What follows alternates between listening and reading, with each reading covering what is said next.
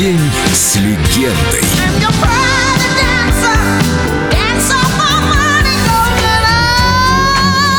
Правила жизни Тины Тернер. В безнадежной ситуации всегда нужно заставить себя подняться и идти дальше. Я верю, что жизнь открывает любые дороги. Тина Тернер. Только на Эльдо Радио. В конце 60-х семейный творческий дуэт Айка и Тина Тернер знали все. Песни в первые секунды после выхода занимали вершины чартов, ежедневные концерты сменялись съемками на телевидении. Это была настоящая всемирная слава, которой для счастья было недостаточно.